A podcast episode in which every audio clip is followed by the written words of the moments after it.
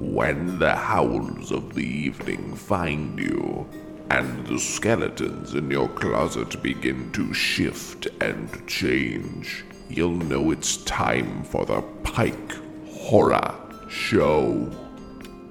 Hello, my name is Richard, and welcome to the Pike Horror Show, the only show where the host could survive any horror situation or monster just because they're built different. On this episode of the Horror Show, we're going to be diving into a whole new pool of horror content, a pool we haven't even dipped our toe into. This is my really roundabout way of saying today we're going to be talking about a book, and we haven't talked about a book yet. Now, I know what literally every single one of you is thinking.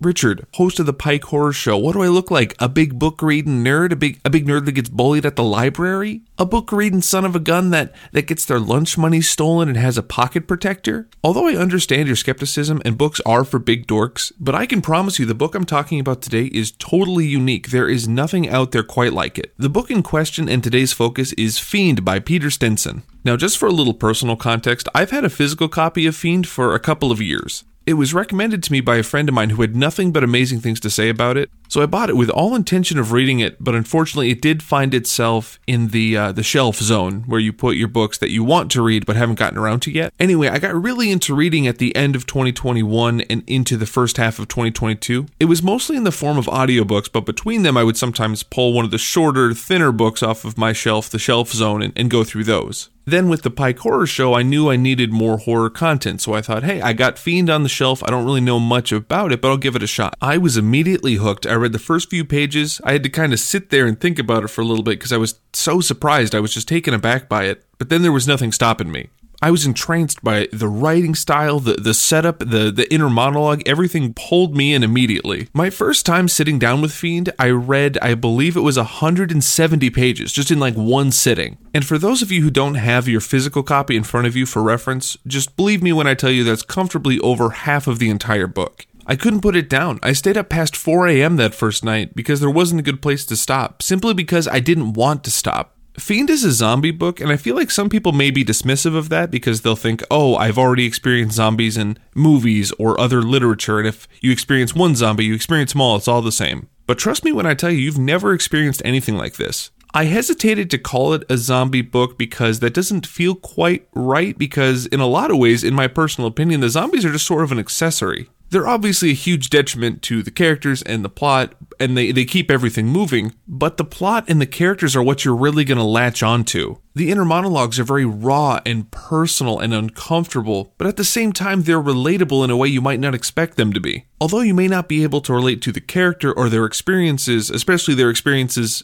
you know, after a zombie outbreak, the narrator and the people that he meets are all people, and they feel like people. Good, bad, ugly, they feel real. So to briefly summarize the plot, Fiend is about a zombie apocalypse where everyone turns into a zombie unless they're high on hard drugs. More specifically, methamphetamine. There may be variations on the type of drugs or the presentation of drugs, but for the most part, we're talking about meth. The story is told in first person by a man named Chase, who's accompanied by his friend Typewriter. There's this sense of buddy adventure, especially towards the beginning, but then it goes well off the rails. The whole story takes place in Minnesota, so I might be a little biased in my review, but I thought it was cool. They start in kind of a shitty apartment in Saint Paul, and then they go into the city, and then into the suburbs, and they keep moving north. So in the beginning, personally at least, they're existing in this place I'm familiar with, so it really helped me get a get a grasp on the characters. They felt very real right away. The consistent and almost constant meth use wasn't really something I was familiar with, but that just made it even more interesting. This sprinkle of familiarity and personability mixed with this experience that I just have no no context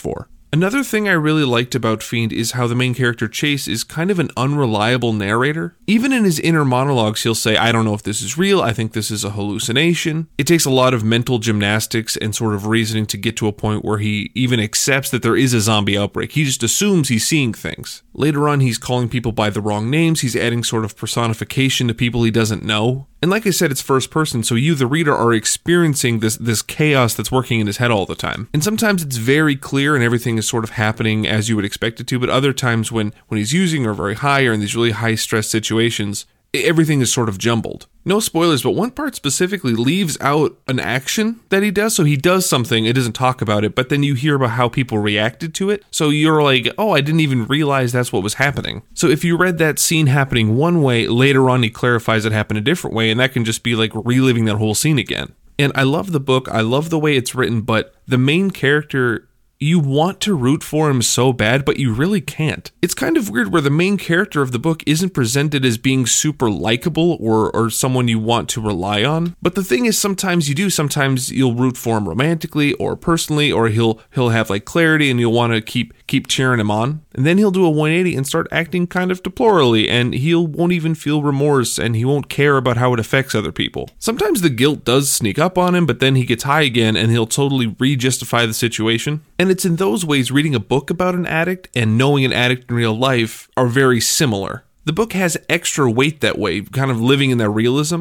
You know, you want to root for people. You want to give them the benefit of the doubt. You want to help them in any way you can. But for some people, that's just not enough. And in media, whether it be a book or a movie, it's usually so easy to root for the main character that when something like Fiend comes along and changes the whole experience, it's going to stick with you a lot longer. It's a beautiful mix of realism, surrealism, and just throwing away all of your expectations. For example, at one point, Chase kind of gets in his own head and starts having this inner monologue about how he feels like a failure, and he's re-examining his life and how he, he disappoints his parents. And, you know, meth addict or not, that's something we all deal with. We've all had those thoughts. He'll go on to talk about true love and companionship and what it all really means. And you're right along with him. You're along for the ride because it's these very real, very human emotions. Then he'll get caught up in paranoia and make selfish decisions and kind of disregard everybody else. It is so tragic and heartbreaking to have this person you care so much about all of a sudden start thinking and behaving in ways you wouldn't have expected. In some ways, it feels like you're reading two books at the same time, the deep introspective side and then the actions that don't seem to correlate. And just to be clear, this is not a discrepancy. This isn't an issue with the book. This is a masterful use of the medium. Fiend consistently pulled my heart out, threw it in the trash, and then had the audacity to pull me back in by tricking me into thinking things were going to get better. Fiend either is or is one of the best literary experiences I've ever had, but the author, Peter Stenson, has made an enemy for life because he hurt me so bad. How could you do this to me and make me love it so much? Also, the writing in this book is unlike anything I've ever read before. It can be a little janky or hard to understand, and it takes a little bit of time to get sort of in the groove of it. But it's one hundred percent intentional and makes perfect sense when you remember who the characters are. The main character has to stay high in order to not become a zombie. So A, they're always high on meth, and B, they're in a zombie apocalypse. It's a pretty stressful situation. Out of curiosity, I went onto Amazon and sort of checked out some of the reviews. And towards the lower end of the reviews, you see a lot of stuff like, I don't really understand, it was difficult for me to read and follow what's going on. I totally understand that not every book is for every person, like I didn't even need to say that. But I just hate for someone to see that and then be totally turned off to the experience. Not only was it something that was done intentionally, it might have been the only way to tell this story correctly. On surface level, it's about two people who go on an adventure, the friends they meet along the way, and the zombies that are chasing them. If you described it like that, it might seem very cookie cutter and not very appealing. But once you start adding in these unreliable characters and this way of writing and this way of, of talking that was custom made for this world that was created, it becomes an amazing experience that no other writer and no other form of media would be able to provide. The Denver Post said, and I quote, stands apart from the pack of zombie lit. Stenson has a sharp ear for language and a gift for dark humor. M T V dot com says it was shockingly personal. Shaun of the Dead meets Trainspotting. And I think S F Signal said it the best. I want every book I read to enthrall me as consistently and emotionally as Fiend did. Now, I know what you're thinking. Richard, host of the Pike Horror Show. Is this just an episode of you gushing about the meth book? And to that I say, kinda. The book is amazing, which I've said a hundred times. Also, it has zombies, so even just with that, that's enough to get it into the Pike Horror Show. But all that aside, there are parts of Fiend that are genuinely terrifying. Like, the situations themselves are pretty scary, but there's also these elements of being trapped and confused and not really having anywhere else to go. That by itself is pretty scary, but you have to remember the book is written in first person, and the person who's telling the story is addicted to meth. So how a movie would show you that they're scared, or how books written in the third person would say, Chase is scared. Chase tells you he's scared, along with everything else that's going on, everything else on his mind, all the things he, he won't be able to do, all the things he would have done different. You're in the moment with him.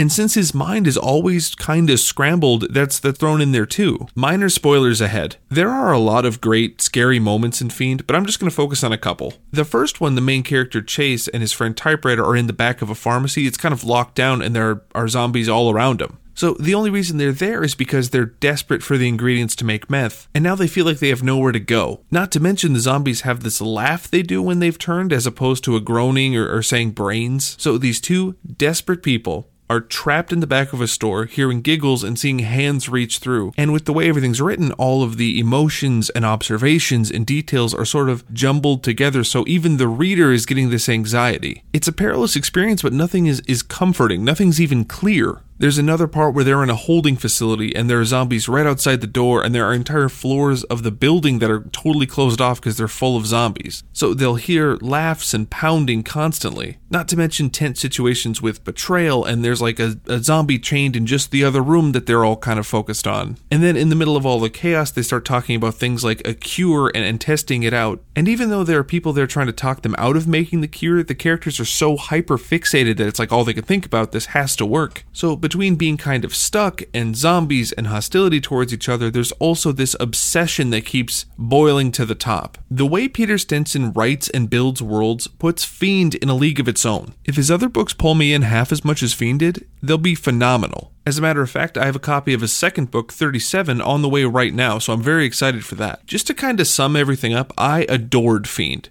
I recommend it to everyone I know. I have a physical copy, so I'd gladly give it to anyone who's willing to read it, because either A, they'd give it back, or B, they'd keep it, and I'd be happy to buy another one. If you thought the book sounded interesting at any point during this episode, I implore you to go check it out. And check out the show notes. I'll put the book and the author's Twitter account in there. And the Pike Horror Show has a Twitter account, so maybe go check that out too. If you like what you heard, be sure to follow and check out some other episodes. There's always new stuff coming. Thank you so much for listening. My name is Richard, and this is the Pike Horror Show.